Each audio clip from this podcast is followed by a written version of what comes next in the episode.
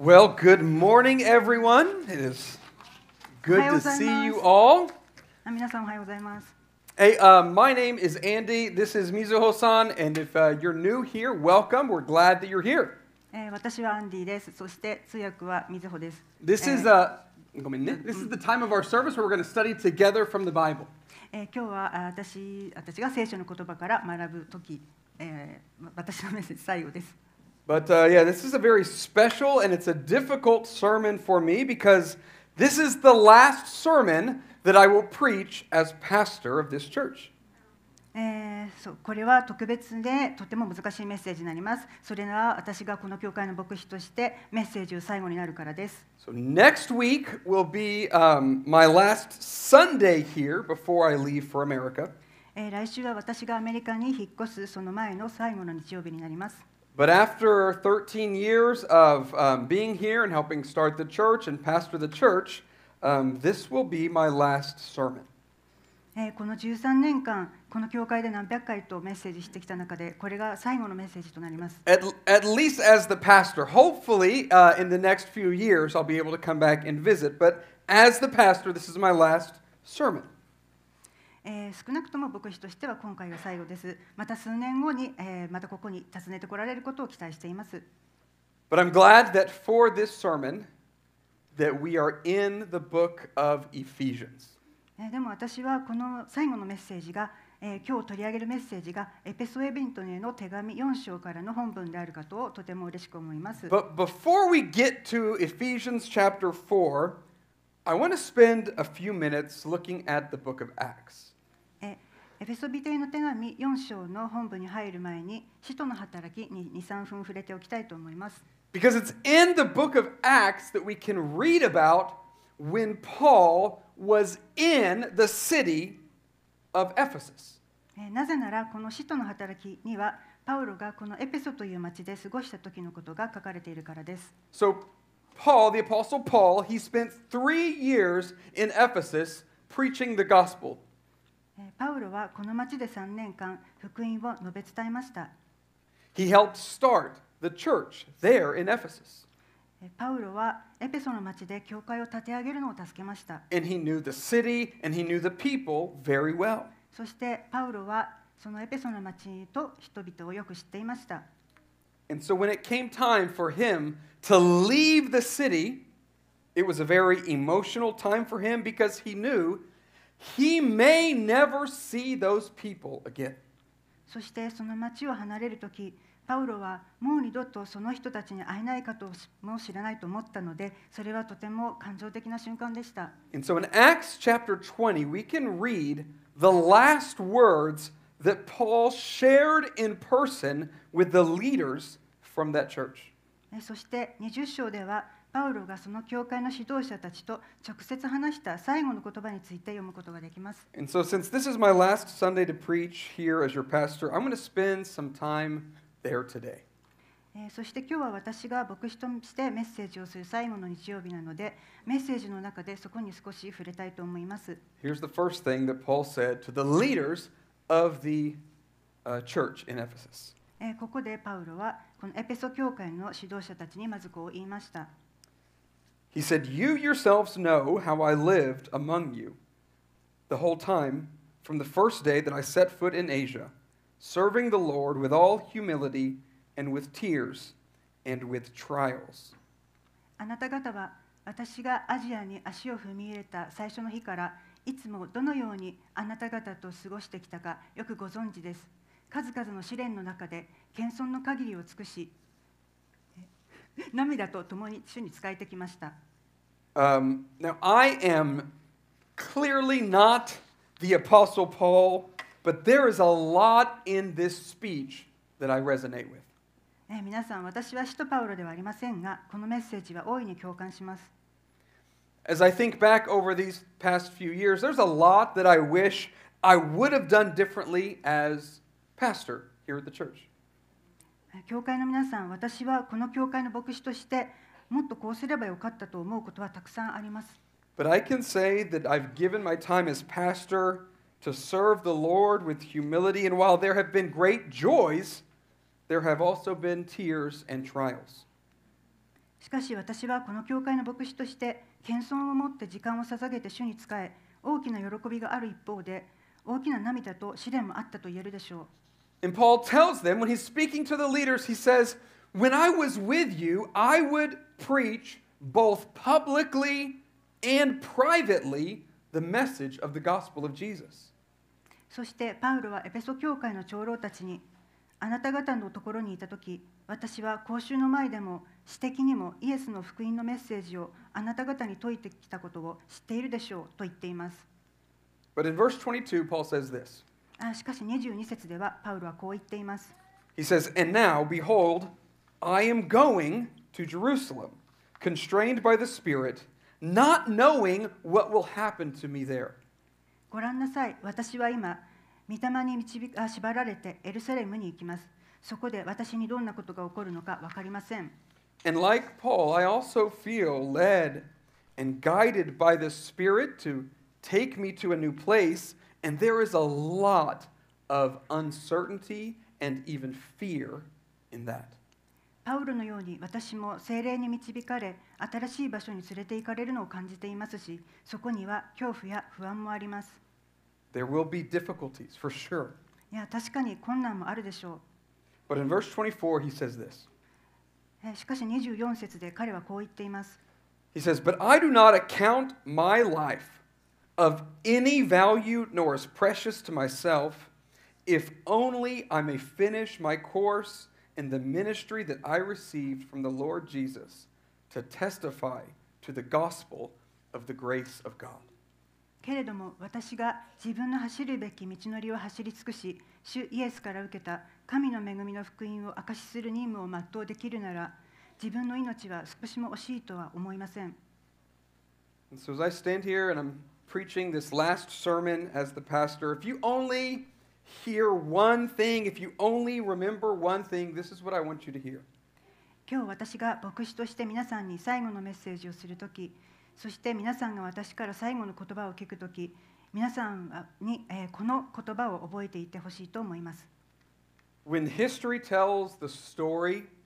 of Mustard Seed Christian Church Nagoya, えー I hope no one knows the name Andy Rodriguez. えーマスタードシードクリスチャン教会名古屋の歴史が語られるときアンディ・ロドリゲスという名前を誰も知らなくてもいいです My work here, planting and pastoring this church, only has value to the degree that the gospel of the grace of God found through Christ is known and proclaimed. 私がこの教会の開拓に携わり13年間牧会したけれどもイエス・キリストを通して見出される神の恵みの福音が知られ述べ伝えられるのでなければ意味がありません And it's been my desire, it's my effort to give my time here to that gospel, and I have confidence that the gospel will continue to grow and to go forth from this church. その福音を証しするために私はここで時間を捧げることを望み力を尽くしましたそして福音は皆さんの中で成長し続けこの教会から述べ伝えられると確信しています But it's been my greatest honor of my life to serve here at this church, and I really am excited to see how God will continue to use this body for His glory through making Christ centered disciples. え皆さんとこの教会に仕えることは私の人生の中で最大の名誉でありましたし神様がこれから皆さんとこの教会を用いることでキリスト中心の弟子たちを作り神様のご栄光が表されることをとても楽しみにしています So, Paul, he gives this heartfelt speech to the church leaders in Ephesus, and they prayed together, and they cried together, and they embraced one another. パウロがエペソ教会の指導者たちにこの心のこもったメッセージをした後彼らは一緒に祈り一緒に泣き互いに抱き合いました Then it says they even all kissed Paul, which is not something we need to do. あーそしてパウロにキスまでしましたそれはここでは起こらなくても大丈夫です And then he left.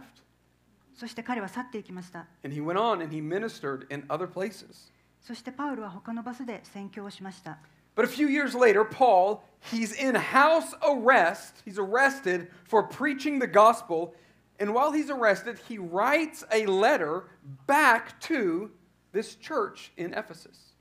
しかし数年後パウロは福音を述べ伝えたために自宅で軟禁状態になりエペソの教会にこの手紙を書き送ります And so that's what we've been studying over these past few weeks. それが私たちがこの数週間学んできたことです In the first half of this letter to the, to the church in Ephesus, it's very deep and it's very theological. えーそしてこの手紙の前半は非常に深く神学的な内容です。 He writes about how we're saved. He writes about the grace of God, our identity in Christ, and the unity in the church. えー私たちがどのように恵みによって救われたのか、キリストにある私たちのアイデンティティ、そして教会の一致について話しています。 In the second half of Ephesians, it's all about how we should live as Christians and what we should do and what we should not do. あーそして手紙の後半は私たちクリスチャンがどのようにして生きるべきか、何をすべきで何をすべきでないかについて書かれています。 How should we now think and how should we not think? えー考えるべきこと、考えてはいけないことについて書いてあります。 And he wants the church to know how our identity in Christ shapes, informs, and impacts in a very practical way how we live. えー彼はキリストにある私たちのアイデンティティが私たちの生き方にどのような影響を与えるかを教会に具体的に知ってほしかったのです。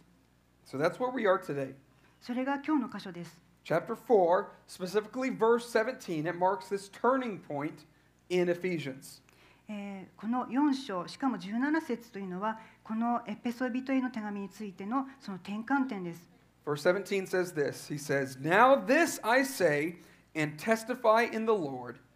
that you must no longer walk as the Gentiles do in the futility of their minds. えー4章17節でパウロはこう書いています。ですから私は言います。主にあって厳かに進めます。あなた方はもはや違法人が虚しい心で歩んでいるように歩んではいけません。And so remember, Paul, he's writing to Gentile Christians, which that means they don't come from a Jewish background. パウロは違法人のクリスチャンに当てて書いているということを忘れないでください。それはユダヤ人のバックグラウンドがないということです。And so before they came to know Jesus, they thought differently, they acted completely differently. イエス様を知る前は彼らは全く違う行動をし、全く違う考えを持っていました。But when they became a Christian, who they are, their identity changed. しかしクリスチャンになった時、彼らはその自分たちが誰であるか、そのアイデンティティが変わりました。And it's that identity that should result in changed behavior. その変わったアイデンティティは結果的に彼らの行動を変えることになったはずです。And so, as we get into the end of chapter 4, in, into the beginning of chapter 5, Paul gives s- many different examples of the kind of lifestyle that flows from somebody who has not been changed by Jesus. そして4章の終わりから5章の初めにかけてパウロはイエス様によって変えられていない人がどのような生き方をするのかたくさんの例を挙げています。 So, just to give a few examples, he mentions lying. えーそのいくつかを紹介しますけどまず偽り、So, lying, um, we can lie in all sorts of different ways. えー人はさまざまな方法で嘘をつきます。We can embellish stories that we tell with details that didn't really happen. 起こってもいないことを事細かに書いて話を盛ることがあります。We can be dishonest about the time that you worked. えー勤務時間をごまかすかもしれません。We can embellish our dating life. えー私たちの交友関係を誇張するかもしれません。He mentions getting angry. えーそして怒ること、We can get angry at our spouse, our kids, our parents, our coworkers. えーあなたの配偶者に、子供に、あなたの両親に、職場の同僚に、We can get angry at, at those taxi drivers who have no idea how to drive. あー運転がうまくないタクシーの運転手に、How do you Stealing, he mentions. えー盗み、We can steal in different ways. We can steal on our taxes. えーまあ、いろいろな方法がありますが税金を払わないこと、We steal from our work. えー職場の備品を盗んだり勤務時間をごまかすこと、We can steal someone else's Netflix password. えー他人のネットフリックスパスワードを使うこと、Right, that's right. um, in uh, chapter 4, verse 29, he mentions tearing others down with your words. えー4章29節では人を立て上げない言葉を語ること And so just like think about all of the different ways in a given day that you're talking about another person, somebody else. ああなたがある一日を例にとってあなたが誰かについて話していると考えてみてください For some people, whenever they're talking about somebody else, maybe not always, but it's often in a negative way. えーある人たちはその他人のことを話すときは、まあ、いつもとは言いませんけれども、えーよく悪く言っています Verse 31, he describes being bitter at or slandering others. えーこれは無慈悲であったり罵ったりすること When you think about, I don't know who it is, whoever that certain person is for you, do you have bitter feelings about them? えーそのある人のことを考えるときあなたはその人について苦い感情を抱いてませんか Do you speak poorly about them when talking about them to others? えーあなたがそのある人のことを他の人に話すとき悪く言ってませんか、 Chapter 5, he mentions sexual immorality. えーみだらな行い This could be having an affair, it could be having a sec, uh, sex outside of marriage, or it could be viewing pornography or sexually explicit material or reading sexually explicit books. えーこれは不倫や配偶者以外の人と性的な関係を持ったりまたポルノや性的なものを見たり性的な本を読んだりすることです、mentions coveting えー what others have. えーむさぼり他人のものを欲しがること、All the other stuff that other people have that I wish I had. えー他人の持っているものあー自分がそれ持ってたらなって思うこと、Coveting other people's relationships えー他人のその人間関係も自分にあったらいいなと思うこと、 or coveting the opportunities that other people have that I don't have. えー他人に与えられたでも自分には与えられてないチャンスや機会、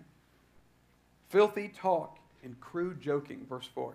え4節下品な冗談 This could also include trying often so hard to be jokester and funny that you're never able to have a serious conversation.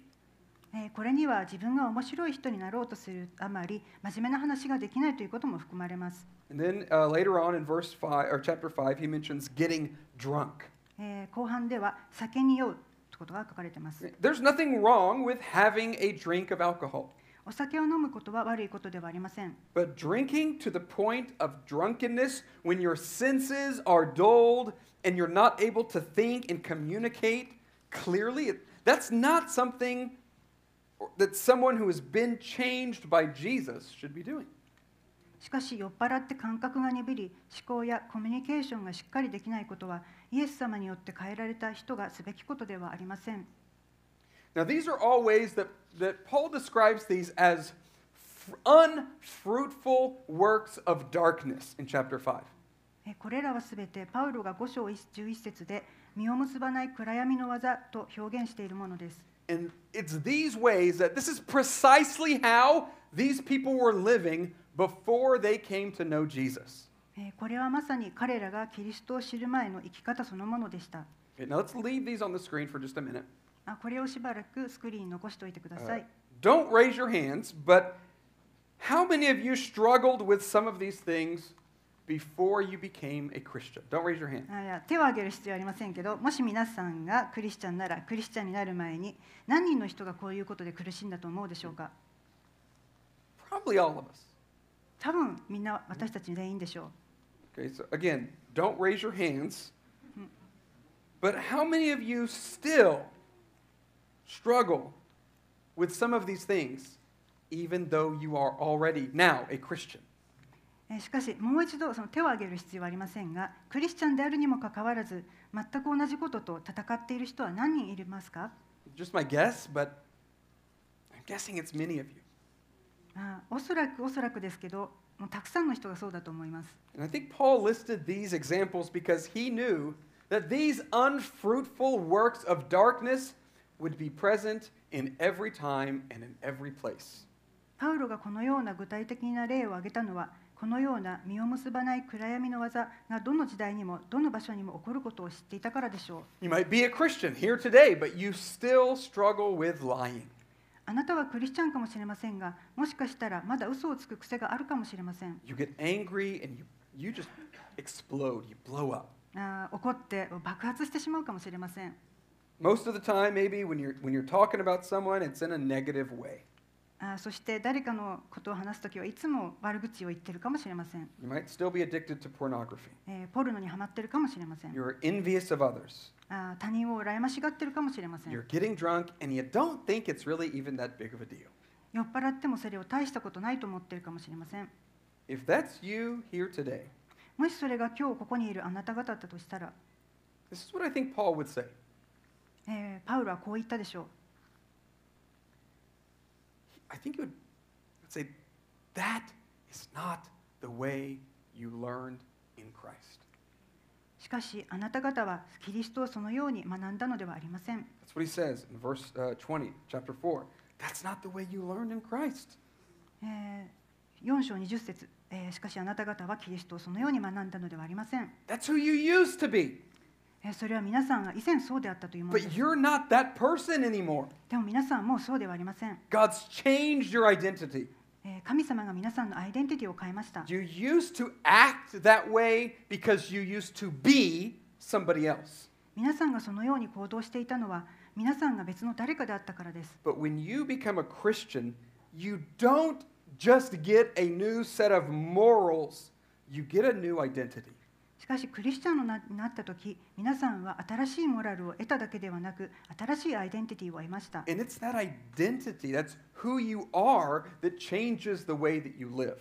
その新しいアイデンティティ皆さんが誰であるかということが皆さんの生き方を決定します And this is really, really important これは重要なことです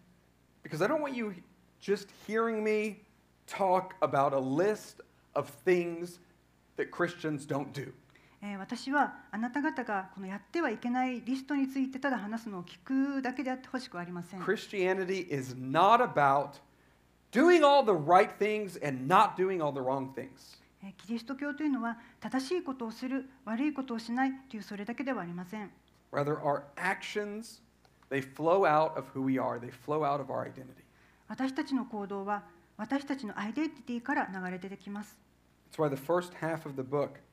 of Ephesians, the letter of it's all about identity. このエペソビトへの手紙の前半はキリストにある私たちのアイデンティティについて書かれています。You've got to know that first. pastor says this. ある牧師がこう言いました。He says, The more you understand who you are in Christ, the less you will need to be told what to do. キリストにある自分のアイデンティティを理解すればするほどこうしなさいと言われる必要が減る Because it's our actions that flow out of who we are. 私たちの行動は私たちが誰であるかから流れ出ます So after Paul, he reminds the Ephesians, This is who you used to be. Then Paul says, Christians who have been changed, they need to be this way, they need to do this. えーそれなのでパウロはエペソのクリスチャンがかつて誰であったかを思い出させた後そのエペソのクリスチャンはこれを行う必要があるということを述べました Chapter 4, verse 22, he says, To put off your old self, which belongs to your former manner of life and is corrupt through deceitful desires, and to be renewed in the spirit of your minds, and to put on the new self, created after the likeness of God and in true righteousness and holiness. え22節24節に、えーうん、その教えとはあなた方の以前の生活について言えば人を欺く情欲によって腐敗していく古い人をあなた方が脱ぎ捨てることまたあなた方が霊と心において新しくされ続け真理に基づく義と性をもって神にかたどり作られた新しい人を着ることでした。So he uses this imagery of putting off, taking off, and then putting on. えーパウロは脱ぎ捨てると着るというイメージで表現しています。And all of those unfruitful works of darkness, those are the things that you need to take off. You need to put off when you are changed. えーこれらのえー実を結ばない暗闇の技はすべてあの古い人に属しています。And you need to put on the new self. そして古い人をあー新しい人を着る必要があります。What does that look like? What does it look like to put on the new self? では新しい人を着るとはどういうことでしょうか Well, Paul mentions those as well. パウロはこれについても多く述べています。Uh, he says it looks like being renewed in the spirit of your minds. 霊と心において新しくされる It looks like speaking truth, 真実を語る being angry but not sinning. 怒っても罪を犯さない He mentions doing honest work, 正しい仕事をする sharing with others in need, 困っている人に分け与える building others up with your speech, 人の成長に役立つ言葉を語る being kind to others, 親切にする、 forgiving others, えー許し合う walking in love, 愛のうちに歩む、 being full of thankfulness, えー感謝をすること discerning what is pleasing to the Lord, 何が主に喜ばれることなのかを吟味する exposing the unfruitful works of darkness, 実を結ばない暗闇の技を明るみにすること being filled with the Spirit, 御霊に満たされる and submitting to each other. お互いに従い合う This is the kind of lifestyle that flows from someone whose identity has been changed. これはイエス様によって変えられた人から流れ出るべき生き方です But here's the important question しかしここで大きな質問があります How? How do we do this? どうどうやってこれを行ったらよいのでしょうか Because it's not easy to live this way. このように生きることは簡単ではありません I think finding the answer to how we grow in living like this can be found looking back at chapter 5, verses 1 and 2. えーどうしたらこのような生き方ができるようになるかに対する答えは5章の1節2節を振り返ることで見つかります Paul says, Therefore, be imitators of God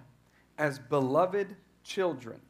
and walk in love as Christ loved us, and gave himself for us, a fragrant offering and sacrifice to God. ですから愛されている子供として神に倣うものとなりなさいまた愛のうちに歩みなさいキリストも私たちを愛して私たちのためにご自身をご自分を神への捧げ物また生贄とし香ばしい香りを捧げてくださいました So we put on the new self by imitating God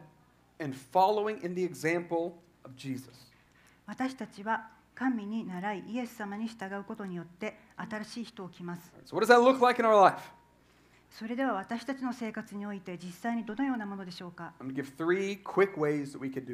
私たちが実際にそれを行うことができる方法を3つ簡単に挙げてみましょう。First, spend time with Jesus. まず一つ目、イエスと共に時間を過ごす。Verse 1 says, Be imitators of God. 一節は神に習うものとなりなさいと言っています。How do you imitate somebody if you never spend time with them? もしあなたが誰かと一緒にいることがなかったら、どうやってその誰かの真似をできるでしょうか Through practices like prayer, Bible study, we can open ourselves to be challenged and changed and encouraged by the Spirit of God. 祈りや聖書の学びのような実践を通して、私たちは神の霊によってチャレンジを受け、変えられ、励まされるように自分自身の心を開きます。Second, えー二つ目に、we spend time with Jesus's people. イエス様の民と時間を過ごすこと。Right, verse 1, notice it says, as beloved children. 一節に書かれていることを見てください。愛されている子供らしく。It's clear um, in, in the Greek, the original language, children, it is plural, it's not singular. えっと、ギリシャ語の言語ではあのこの子供というところが複数形であります。it is through when we, as the church, show encouragement and have loving relationships and accountability and fellowship that we help each other grow to be the kind of person that God is calling us to become. 私たちは励まし、愛のある関係、説明説明責任のある関係というのは互いに心を開いて霊的成長や葛藤や罪を語り合うこと。そして交わりを通して私たちは互いに神が望まれるような人間に成長するのを助けることができます。And third, finally, we do what Jesus did. えーそして3つに3つ目ですがイエス様がしたことをする。Verse 2 says, Walk in love as Christ loved us and gave himself for us. えー2節目にこう言ってます。キリストが私たちを愛して、私たちのためにご自身を捧げられたように愛のうちに歩みなさい。So, like Jesus did, we open ourselves up to those who are far from God. えーイエス様がそうされたように、えー神から遠く離れている人々に関わりましょう。And like Jesus, we speak truth and extend grace and practice hospitality. えー私たちは真実を語り、恵みを施し、もてなしを実践しましょ and we pray and we pursue justice and we seek peace. そして祈り、正義を追求し、平和を求めましょう。And we make disciples and we serve and we forgive and we humble ourselves. 弟子を作り、使え、許し、へりくだりましょう。We share what we have and we're generous. 自分のものを、えー、分け与え、寛大でありましょう。So when we spend time with Jesus and his people, and we do what Jesus did, God, through the power of the Holy Spirit, helps us in putting off our old self and putting on the new self. えー私たちがイエス様とその民と共に過ごしイエス様がなさったことを行う時神様は精霊の力を通して私たちが古い人を捨て新しい人を身につけるのを助けてくださいます So, church, in this last sermon that I'll preach, um, I want you to remember the gospel. えーだから教会の皆さん私が最後のメッセージで、えー皆さんの一員として教えたいのは福音を忘れないでほしいということです Never, ever forget the love that God has for you. えー皆さんに対する神様の愛を決して決して忘れないでください remember the identity that you have as a son or a daughter of God. 皆さんが神の息子であり娘であるというアイデンティティを忘れないでください And let that identity shape who you are as a Christian and who we are as a church. そしてそのアイデンティティが皆さんのクリスチャンとしてそして教会としての在り方を形作ります With that identity, put off the old self and put on the new. そのアイデンティティを持って古い人の行いを捨て去り新しい人を身につけましょう Make spending time with Jesus a priority in your life. イエス様と過ごす時間を毎日の生活の中で優先させましょ Connect in deep and in honest and authentic relationships with others here at the church. うこの教会の他の人々と深く誠実で本物の関係を築きましょう Help one another be growing as disciple making disciples of Jesus. お互いにイエス様の弟子を作る弟子として常に成長を助け合いましょう And model your life and your actions and your ways of speaking and your attitudes after Christ. そしてあなたの人生あなたの行動あなたの話し方あなたの態度をイエス様に習うものとしましょ And look forward to the day when Jesus returns and there will be no more sayonara. うそしていつの日かイエス様が帰ってきてもはやさよならではなくなる日を楽しみにしていてください But until that day comes, stay faithful. Look to Jesus. Speak of him often and love one another. しかしその日が来るまで信仰にとどまりイエス様を見つげ見つめイエス様のことをよく話し互いに愛し合ってください Let's pray. では祈りましょう Father God in heaven, I thank you for this time that we have together today. えー神様今日こうして私たちが共におられたことを感謝します I thank you for the honor and the privilege of serving as pastor of this church for the past many years. えー何年にもわたってこの教会の牧師として仕えたことは誇りであり恵みでした。You've been so faithful, God, to this church, and I pray that you would continue to bless the church and help this church give you glory by making Christ centered disciples. えー主よあなたはこの13年間この教会に対して誠実でありそして、えーイエス様の弟子を作ることによってえー神のご栄光を表すというその恵みと助けをくださいました Thank you for the gospel. 福音をありがとうございます Thank you that it is through the death and the resurrection of Jesus that makes it even possible for us to be forgiven and for our lives to be changed. えーイエス様の死と復活により私たちの罪が許され変えられました。I pray for this church, and I pray that our actions and our words and our attitudes would reflect our identity in Christ. えー私たちの行いと言葉、態度がキリストにあるアイデンティティを打ち出すことを祈ります。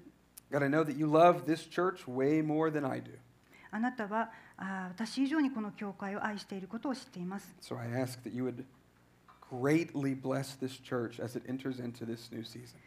どうか神様、この教会が新しい時に入るその時を恵んでください。